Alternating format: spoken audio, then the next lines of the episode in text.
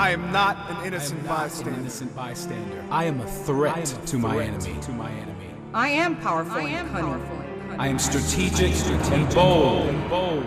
I will not sit idly by. I will take ground. I will advance. advance. I will tear through my enemy. And my enemy will hate. Enemy will hate. I will not avoid the difficult fight. I will fight. I will be wounded. I will be targeted and I will bleed. I will not tire. My wounds will be healed. I will see tragedy. I will feel pain. But I will be restored. My feet will not stumble. My hands will hold fast. I will not be intimidated. Intimidated.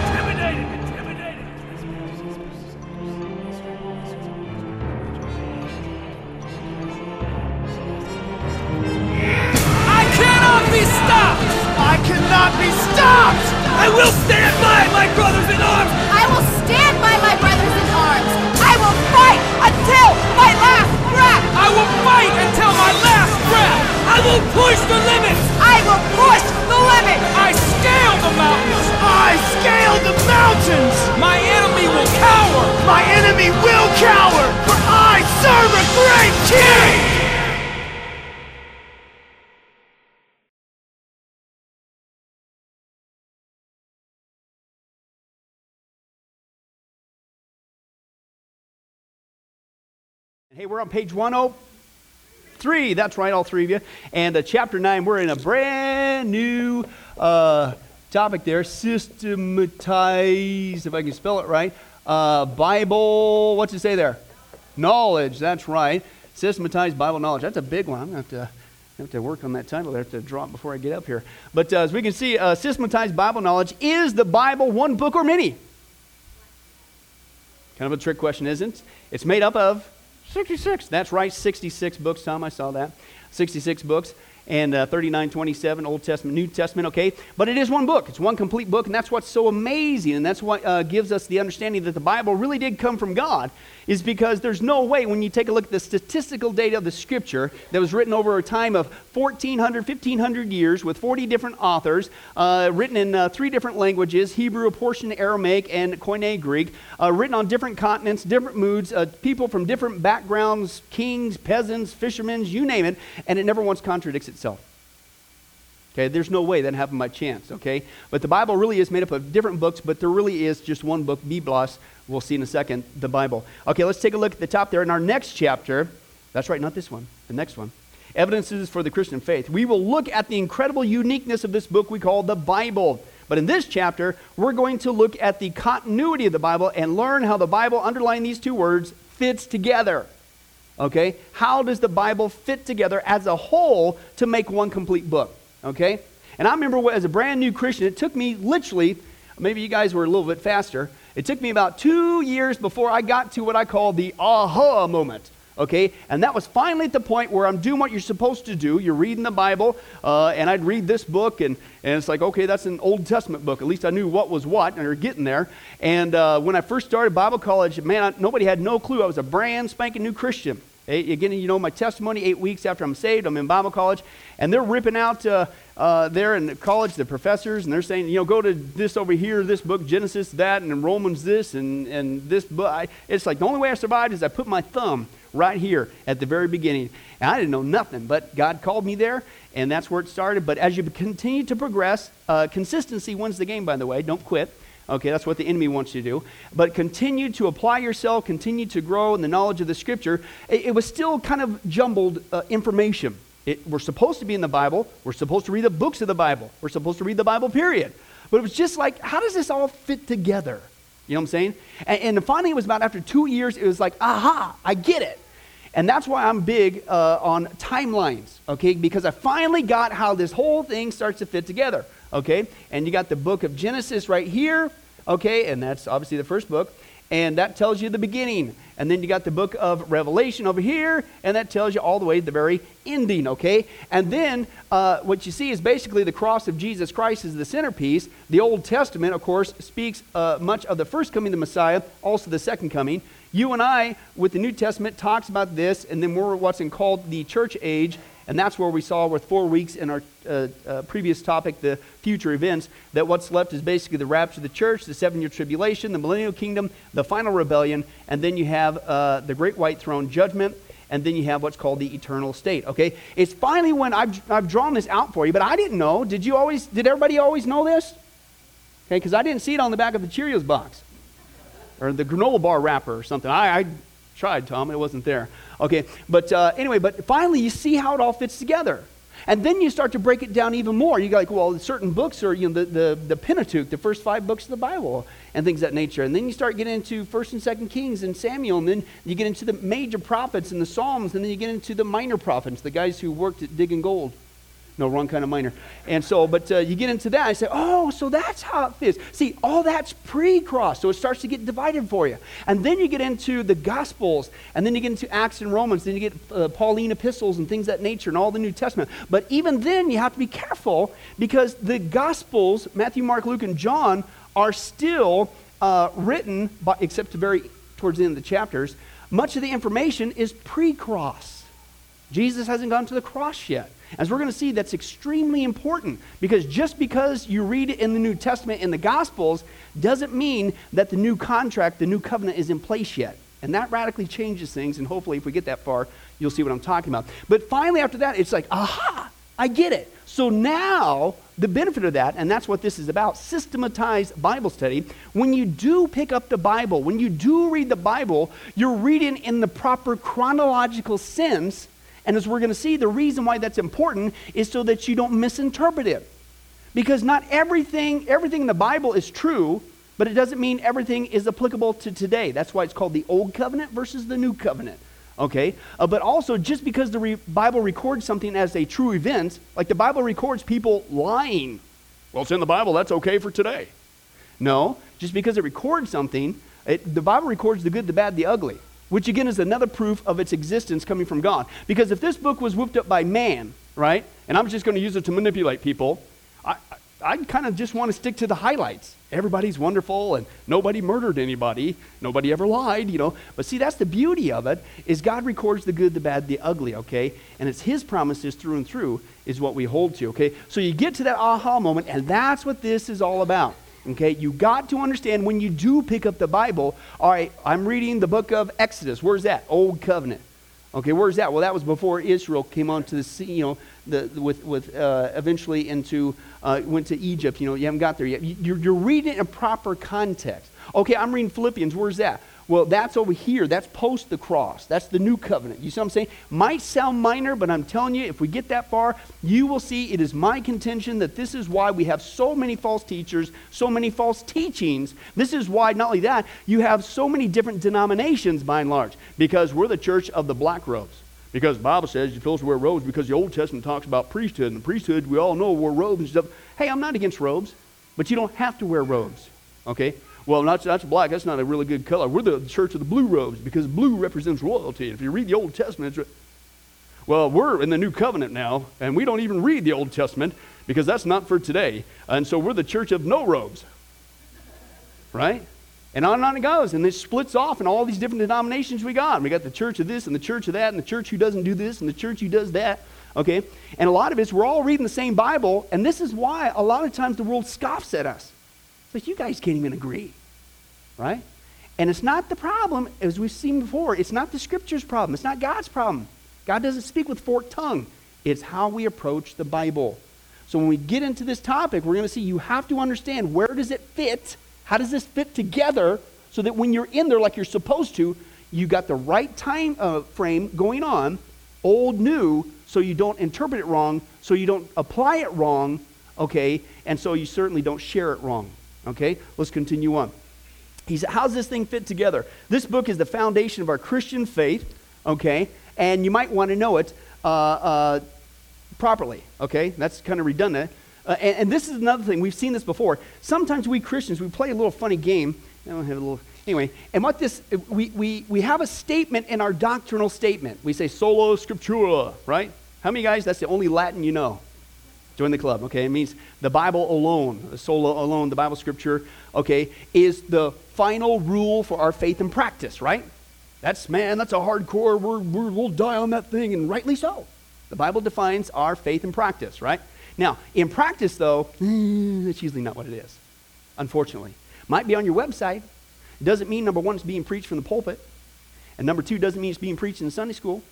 And number three, it doesn't mean that that's really what the people in that church believe. You ha- I tell, I get phone calls, emails from people all over the place, and they're asking, Pastor Bill, I can't find a healthy church. What do you look for, and whatever, and this stuff. I says, Hey, listen, I, no, the days are gone because there's so much apostasy in the church today where I can say, Yep, you go to this Baptist church, and it's going to be fine. Used to be, not anymore. Okay, because they could be liberal, right? They could be uh, pro homosexual.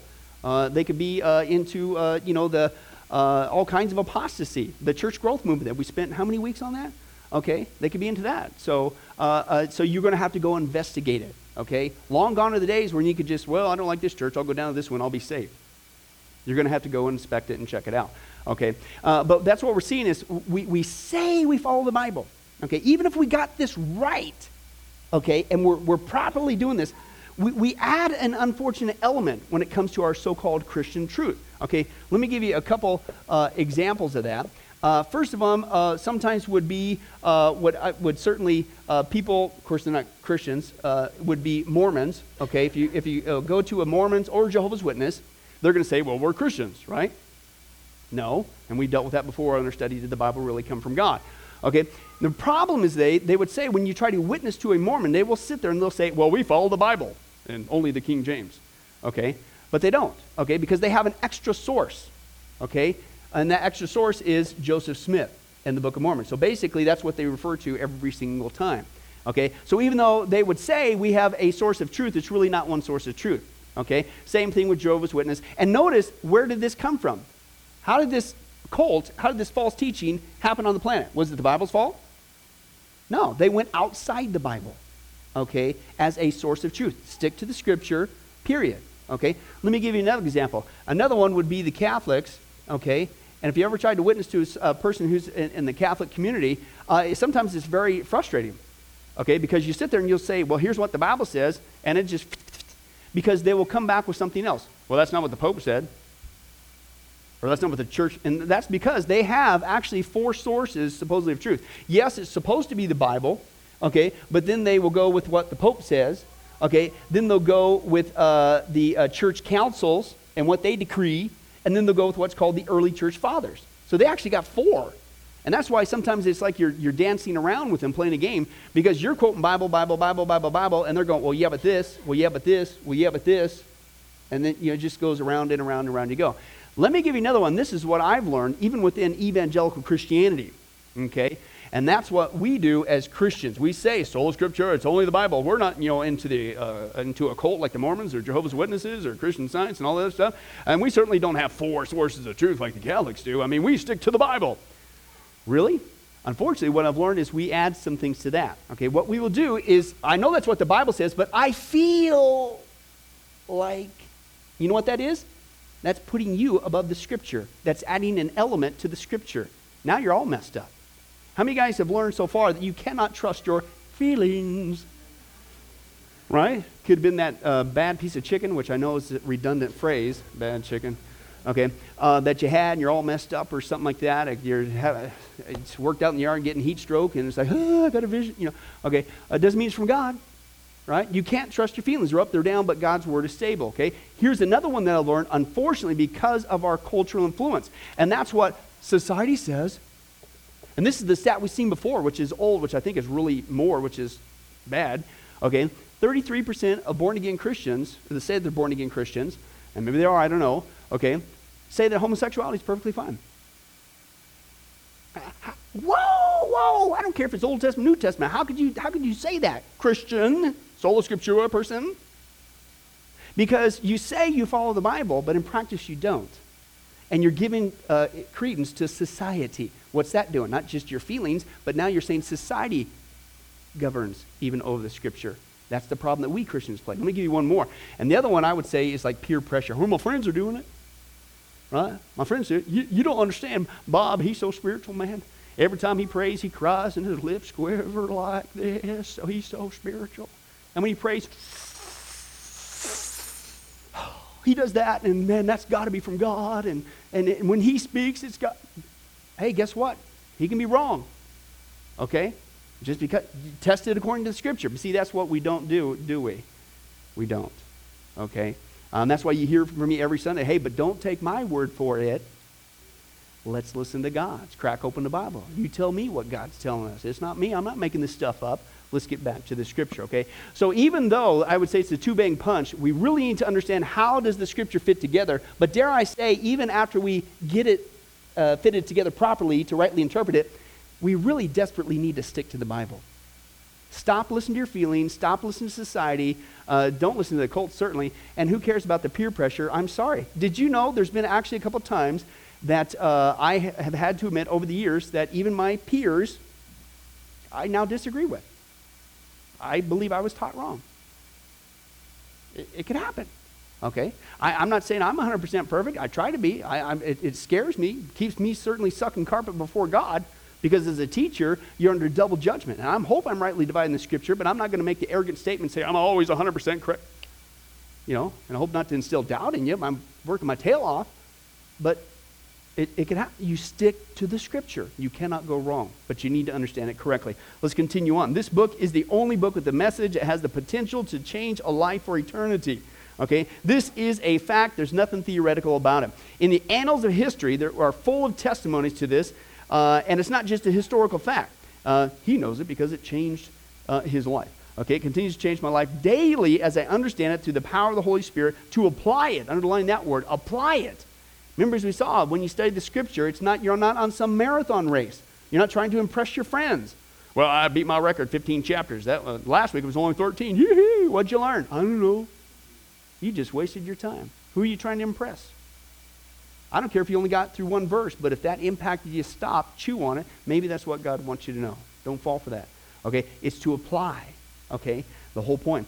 Uh, and we've already, of course, discussed this. Uh, it, it, brings peace, joy, freedom, eternal life. Obviously, we discussed that in Bible interpretation. Now, since we have to clearly understand the word before we can apply it to our lives, this is important.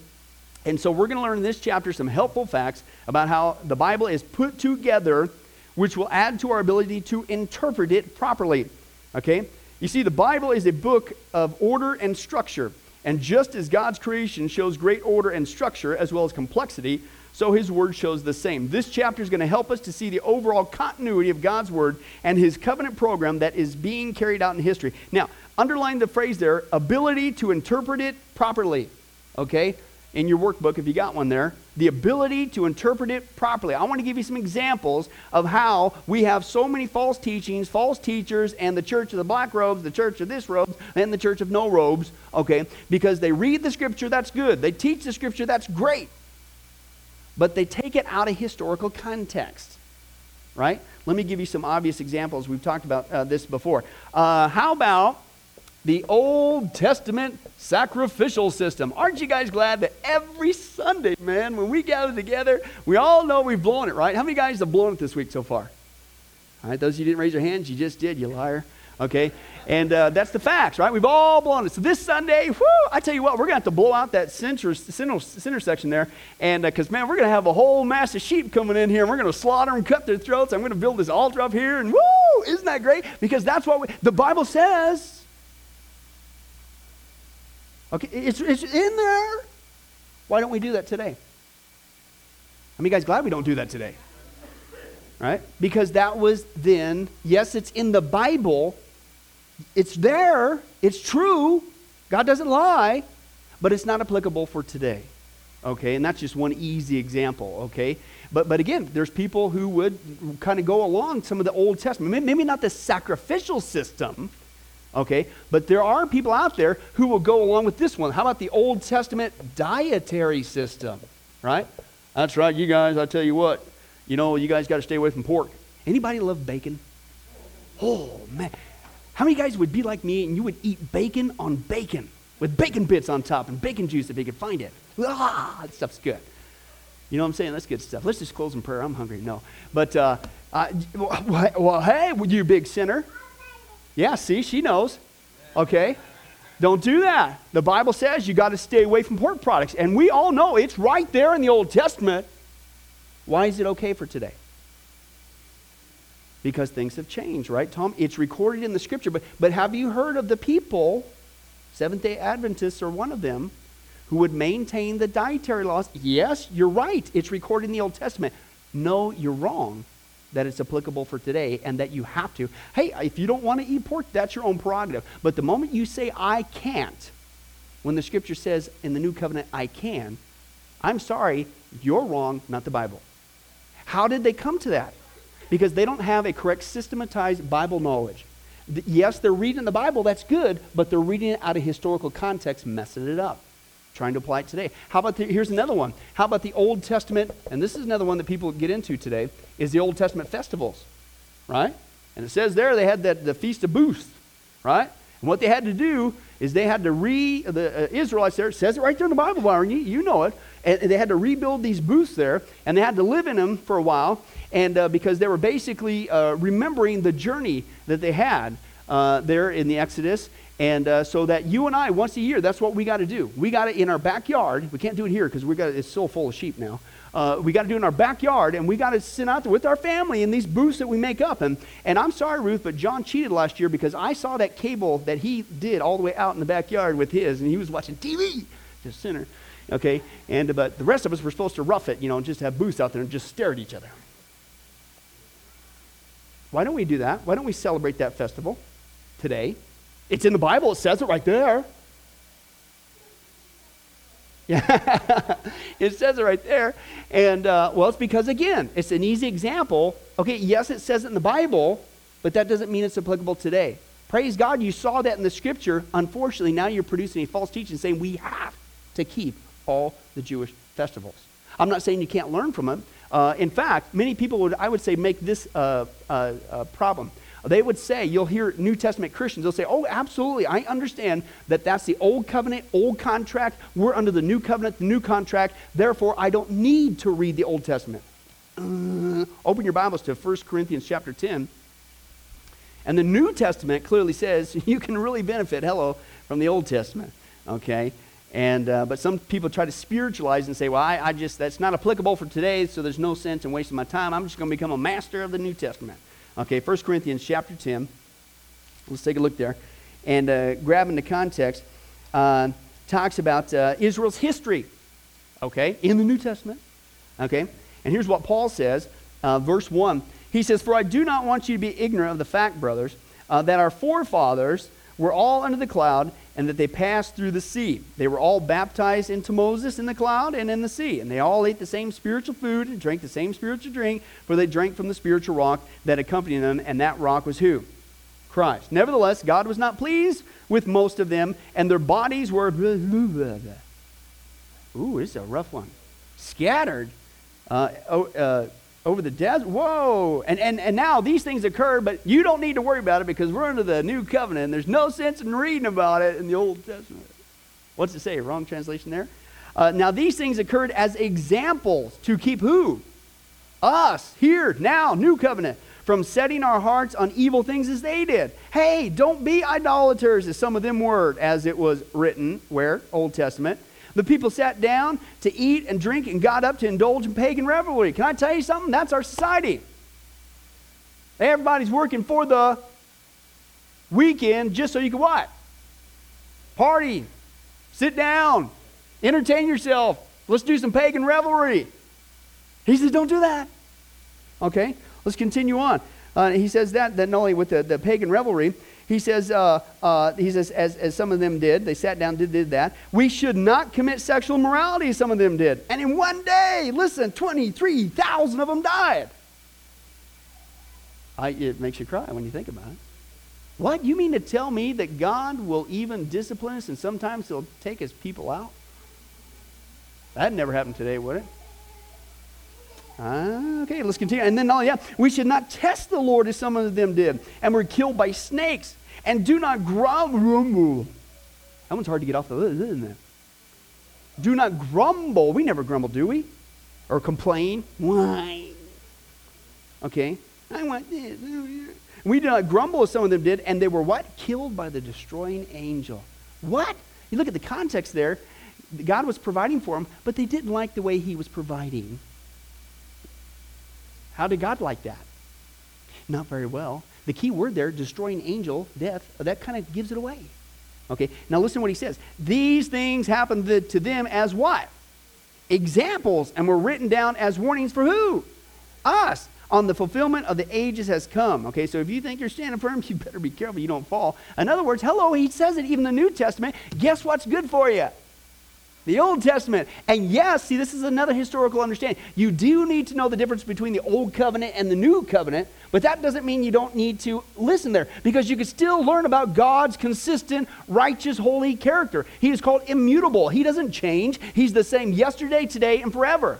And if He doesn't like sin in the Old Testament, He doesn't like it in the New Testament. Okay? That's what He's talking about. So don't get tricked either into saying, well, yes, I'm a master now of knowing which books are in the Old Covenant and do not apply to me like those dietary laws. I can eat all the bacon I want, but now I'm just sticking to the New Testament. That's a lie. Okay? Plus, again, how are you ever going to get to the understanding and appreciation of the New Covenant if you don't get acquainted with the Old Covenant? Okay? And how, how are you going to understand the beginning if you never read about the beginning and how it all wraps up in the end? And, and even just with the cross of Christ and how amazing it was that God, even though we blew it time and time and time and time and time and time again, He still uh, uh, honored His promise back in Genesis 3:15. Okay? You won't get that if you fall for that lie. Okay? Uh, so we don't do the Old Testament sacrificial system. We don't do the dietary laws. We don't do the feasts or the festivals. Okay? Let me give you a New Testament passage. Okay? Uh, Colossians chapter 2. Turn there if you would. Colossians chapter 2.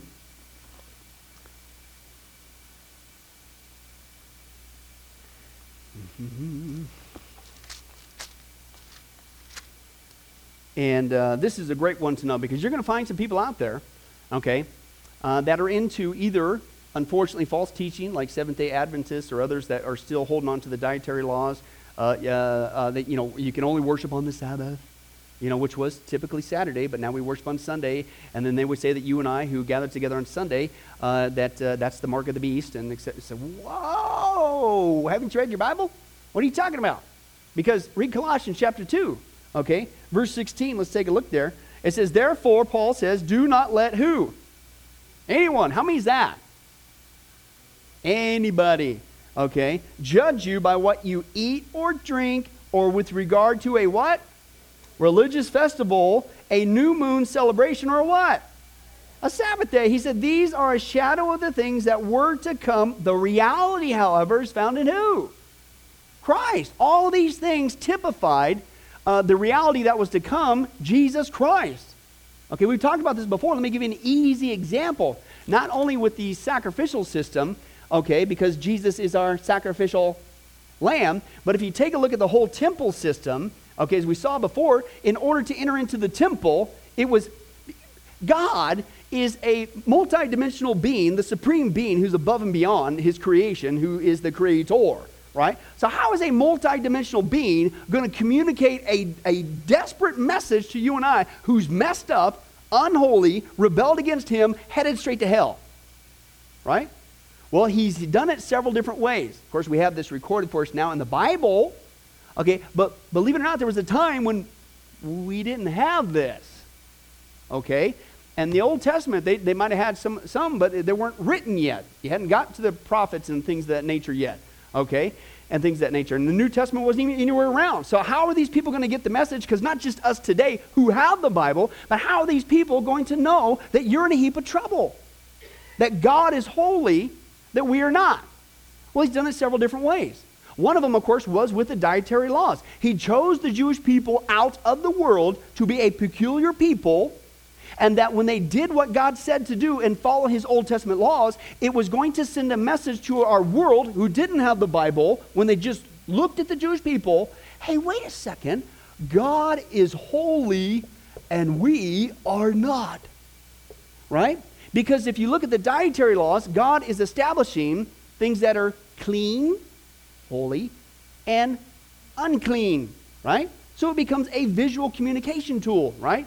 As well as it was a practical tool oftentimes with the Jewish people. How many guys would say that pork doesn't do well in the desert heat? Okay, so there's that element, but it was a spiritual message. God was using that to use the Jewish people, if you will, as a commercial to the world. I'm holy, you're not. You're in trouble. Okay? Another thing that, of course, uh, with that uh, is with the sacrificial system and the temple, the, the, whole priesthood system, okay? And again, you take a look at the temple, it's like, boy, why do you have them do all this stuff? And why was it so exacting there in the Old Testament? I mean, it had to be exactly like this with these dimensions and that, and you had to have this, and then the next thing you had to. Oh, well, there's a reason, because when the New Testament, as Paul says here in Colossians, all that stuff foreshadowed Jesus Christ. It was the message in there for him. They didn't have the Bible like you and I today. And so the, when you go to the temple, in order to get into it, you had to enter into the gate. Hey, who said he was the gate and the sheep? Oh, Jesus. So the only way to get into the temple. Now, what's the goal of the temple? As you know, there was the outer court, then there was the inner court with the, then the holy, the holy uh, place, and then what was called the Holy of Holies with the Ark of the Covenant, which was supposed to be the actual presence of God.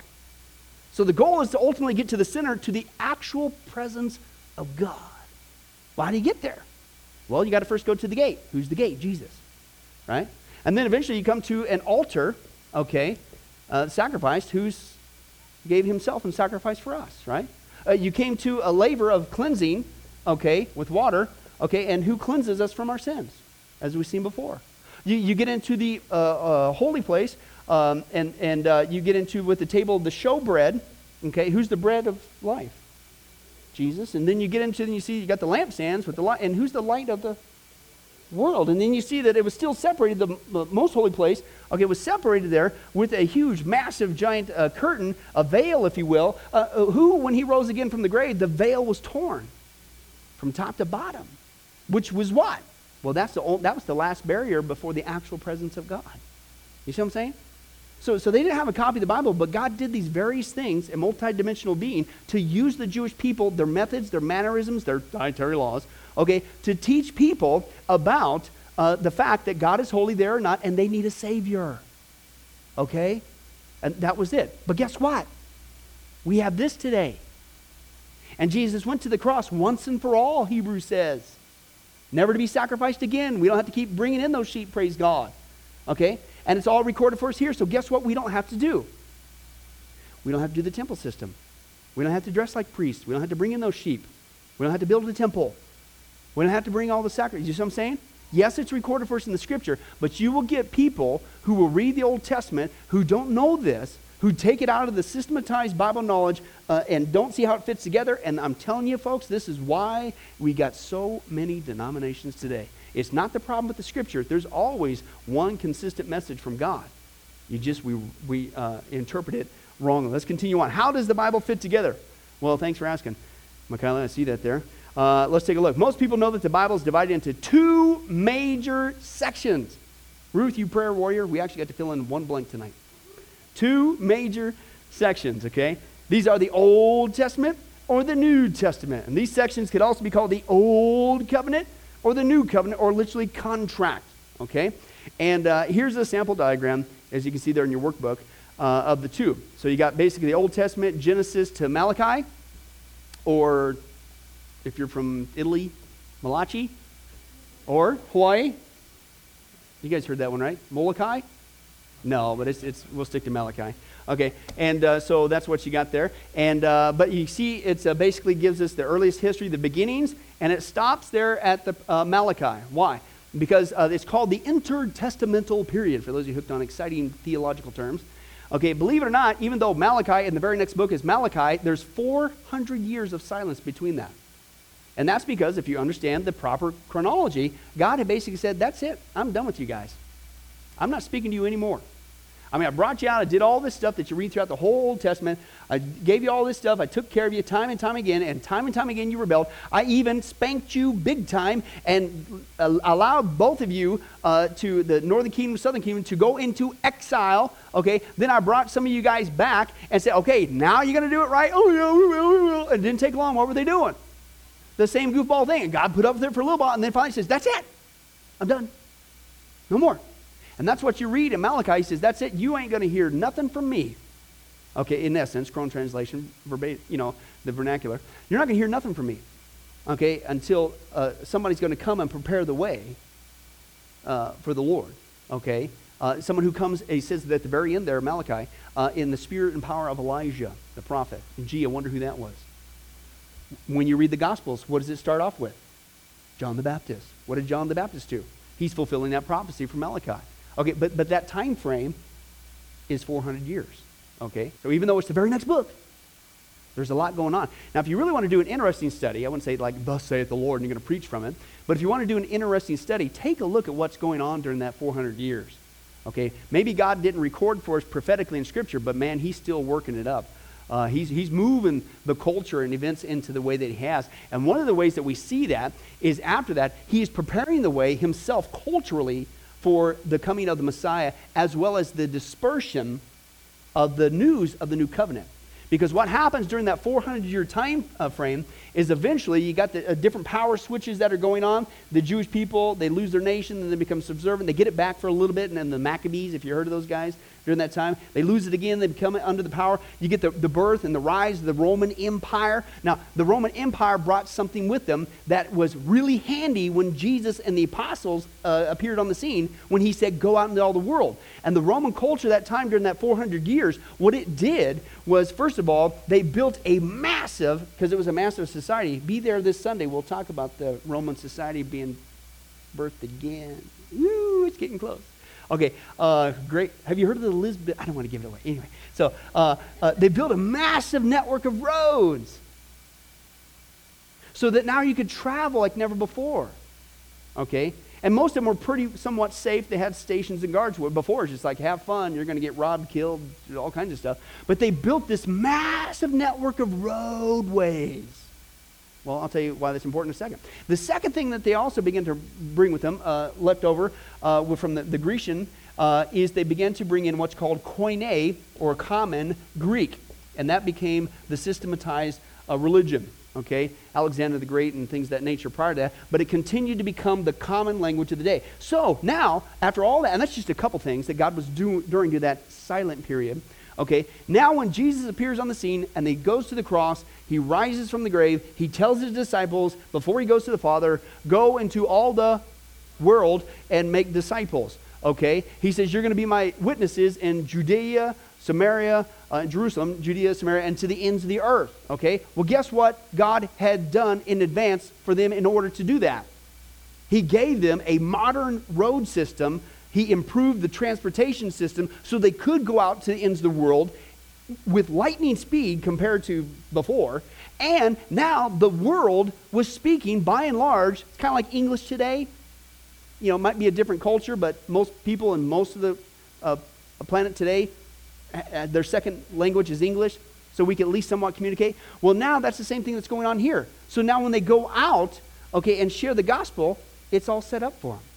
Okay?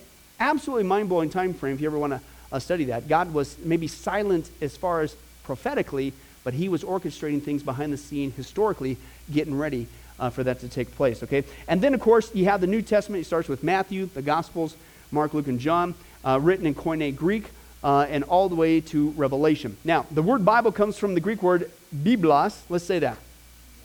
That's awesome, except I asked you to say that. So, anyway, you guys will get it one of these days. Uh, the word Bible can rightly claim uh, to be the great grandson of the Greek word uh, biblos, which was the name given to the outer coat of a papyrus reed in Egypt during the 11th century BC. Now, that you will never find on a granola bar. Isn't that a cool piece of knowledge, Tom? I'm telling you, that's awesome. Uh, the plural form of Biblos is Biblia, and by the second century AD, Christians were using the latter word to describe their writings. So Biblia gave birth to the Latin word of the same spelling, Biblia, by the same process. The modern English word Bible is derived from the Old French and the anglicized ending, and so this word is a product of four stages of transliteration and transmission. I don't know about you, but I am now ready to go on Jeopardy. I'm going to get that one question right. at this point in our Christian growth, uh, you should memorize the books of the Bible, it says, and learn a little about the chronology of the books, okay? And how they're written, when they were written, and how they fit together. That's what we've been talking about. The chart at the end of the chapter breaks down and organizes the book under the major headings so they're easier to memorize. And if you want to just flip over there real quick, if you got your workbook, uh, you're going to see some pretty nifty charts there if you want to take a look at it of how the Bible's been broken out uh, broken out uh, in category, broken out uh, chronologically, uh, and things that nature if you're hooked on timelines. And if that's going to help you get your aha moment so that you can see how this fits together. So when you go back and read a book, Old Testament, New Testament, you're getting it in the proper uh, time frame. Uh, but before the next uh, lesson, uh, they want you to obviously memorize them. And, but it says this the chronology of the books. Okay, to understand the message of the Bible properly, it is helpful to understand chronologically how the Bible books fit together. Some of the books of the Bible were written approximately 3,400 years ago. Do you think maybe the culture has changed a little bit since then? Just a wee bit, okay?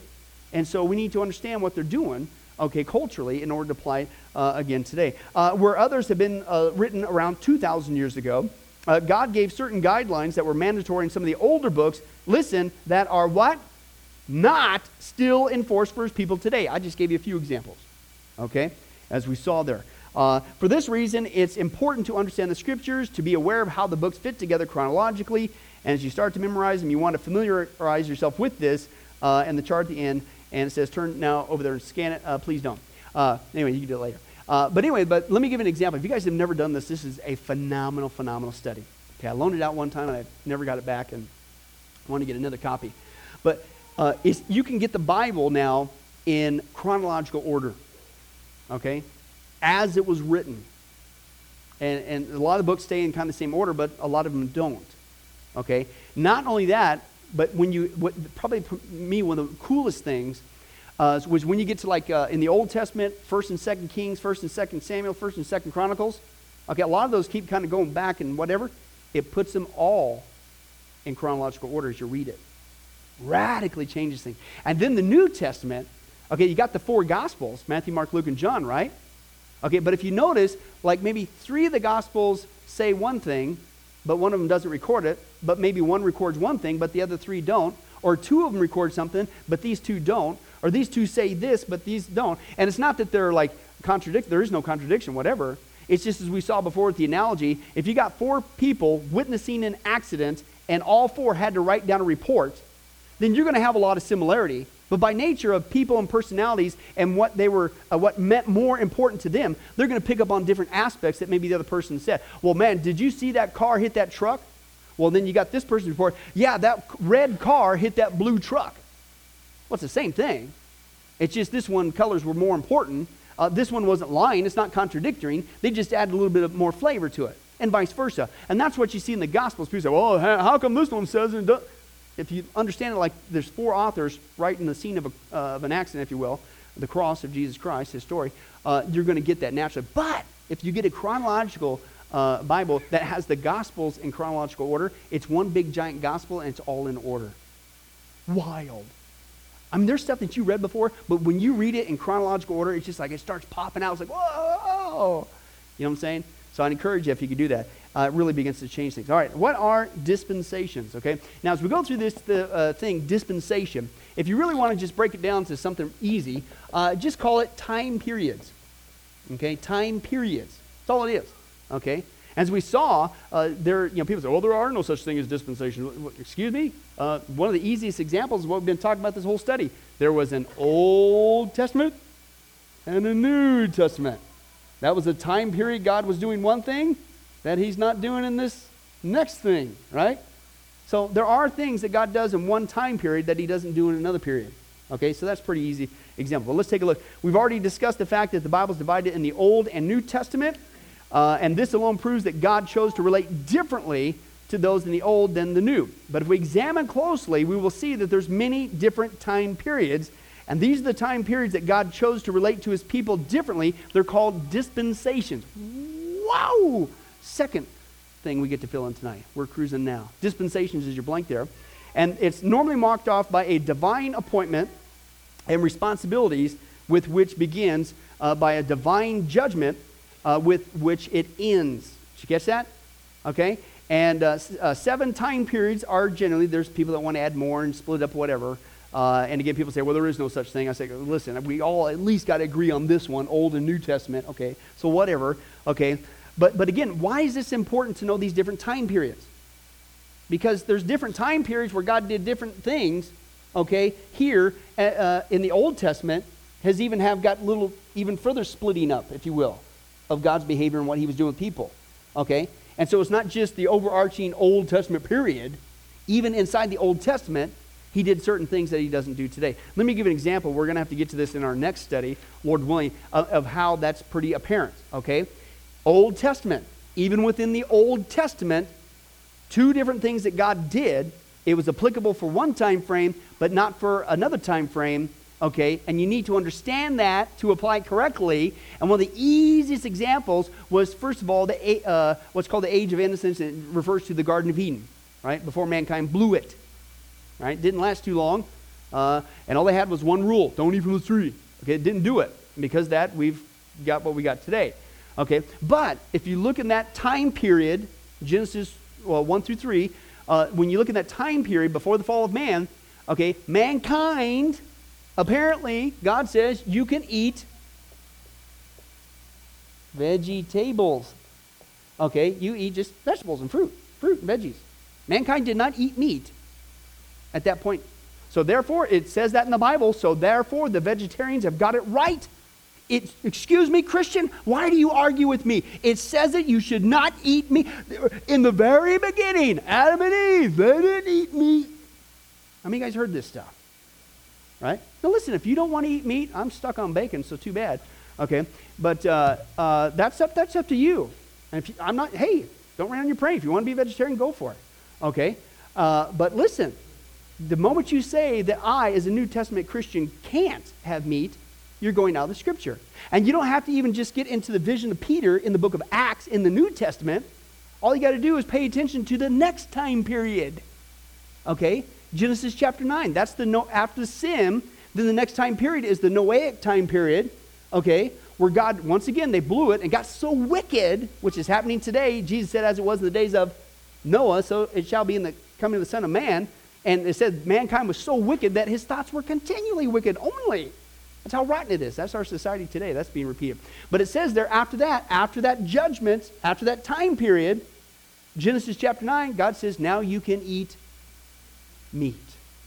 So how do you get around? So I'm, I'm still in the Old Testament. But do you see my point? And we'll have to get into this, Lord willing, more next week in these different time periods. But do you see why it's important not just to know the delineation between the Old Testament and the New Testament, period, but even within the covenants, you're going to see, as we're going to see in the study, we're going to see that God does things differently, even within those time periods, the two major ones, that we better pay attention to, because if you don't, you're going to wrongly interpret the scripture, which means if you try to apply it, you're going to apply it wrong. And then, unfortunately, if you open your mouth and try to share it, you're going to share it wrong, which gives birth to guess what? False teaching. It happens that easy. Okay? But we'll get to that, Lord willing, next week. Let's pray.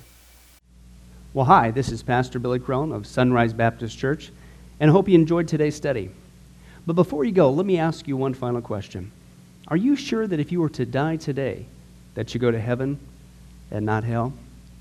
Before you answer that, let me share a couple things with you. Did you know that the Bible says that God is holy and that we are not? And the Bible also says that the wages of our sin or our unholiness is death. In other words, when we die, and it's coming for each one of us, we're all marching towards the grave at different speeds, but it's going to happen. The Bible says, therefore, since the wages of our sin is death, we deserve to die and go straight to hell and not to heaven. And that's bad enough, but to make matters worse, we don't want to admit this. God already knows. He knows uh, all of our behavior, everything, our thoughts, what we've done, what even we're going to do. He knows it all. He's gone. Even though he already knows this. We don't want to admit this. And so, out of love and mercy, God gave us something called His law or the Ten Commandments. It's kind of like His x ray into our heart to show us what He already knows that He is holy and that we are not. And it's this unholiness or sin that separates us from Him. Let's take a look at God's x ray, if you will, His divine law, to show us what He already knows. The Ten Commandments uh, the ninth one says this You shall not bear false witness. Okay? That's called lying. Okay? And if you've ever told a lie once, which we all have, myself included, the Bible says that makes you a liar. Okay? The, the, another commandment says, You shall not steal. Okay? Uh, and you might think, well, that's something that everybody does. Well, it doesn't make it right, and it demonstrates what God is trying to show us that uh, we all have sin and it's separating us from Him. Even if you took a pencil in the third grade from somebody, if you did it without permission, that's stealing. And so now you've become a thief. The Bible says that you shall not use the Lord's name in vain. And how interesting it is and unfortunate that the only name under heaven by which men might be saved, the name Jesus Christ, has now become a common cuss word. The Bible says that God is so holy that even his name is holy. If you've taken the Lord's name in vain and used it as a cuss word or even flippantly, the Bible calls that the sin of blasphemy. And so now you become a blasphemer. The Bible says you shall not commit adultery. And Jesus says if you even look at another person with lust in your eye, you've committed adultery in your heart. And finally, the Bible says uh, you shall not murder. And you might think, well, hey, I haven't done that one. Really? Well, again, the Bible says that the sin of hatred is the same as the sin of murder. The only difference is you pulled the trigger, if you will, in your heart. You wish they were dead. And in God's eyes, it's the same thing in principle. Folks, that's only just a couple of the Ten Commandments. We didn't even go through all of them. But I think you're starting to get the picture. The Bible is correct. We have all fallen short of the glory of God, myself included and that we are separated from God as a result. And so when our time comes, we're not automatically going to heaven. We are headed for judgment. We are headed for hell. Now let me tell you the good news. The good news is that God so loved the world that he gave his one and only begotten Son, Jesus Christ, to save us. Jesus Christ died on the cross. It was the death penalty of its day. He paid in full uh, the price for our sins to be forgiven. Let me give you an analogy. E- for instance, even today, we could see that a person could commit a crime.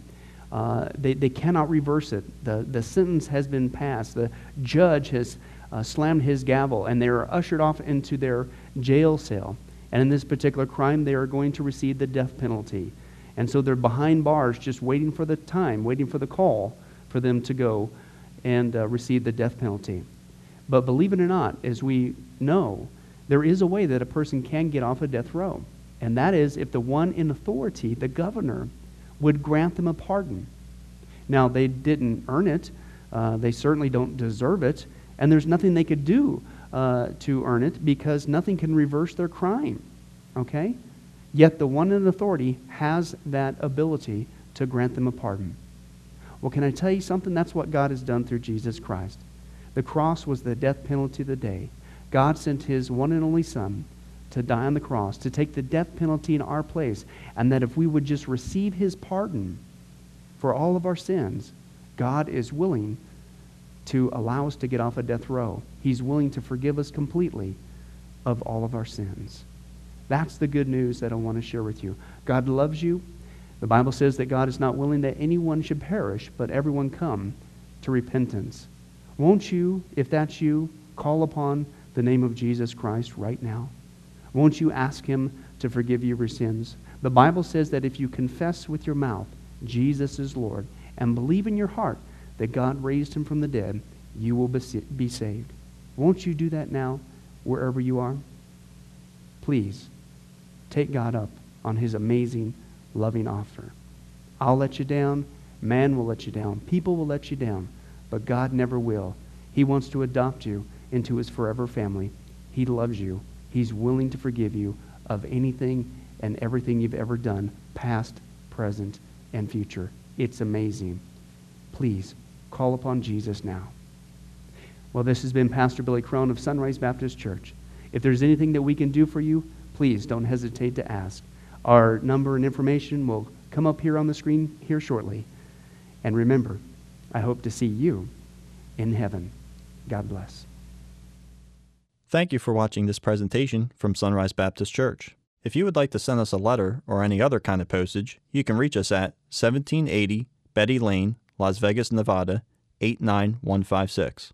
For more information, you can give us a call at 702 452 8599 or email us at bcrone at getalifemedia.com or you can visit our website at www.getalifemedia.com. Billy Crone and this ministry can also be found on Facebook and Twitter. Join us for services at www.sunriselv.com.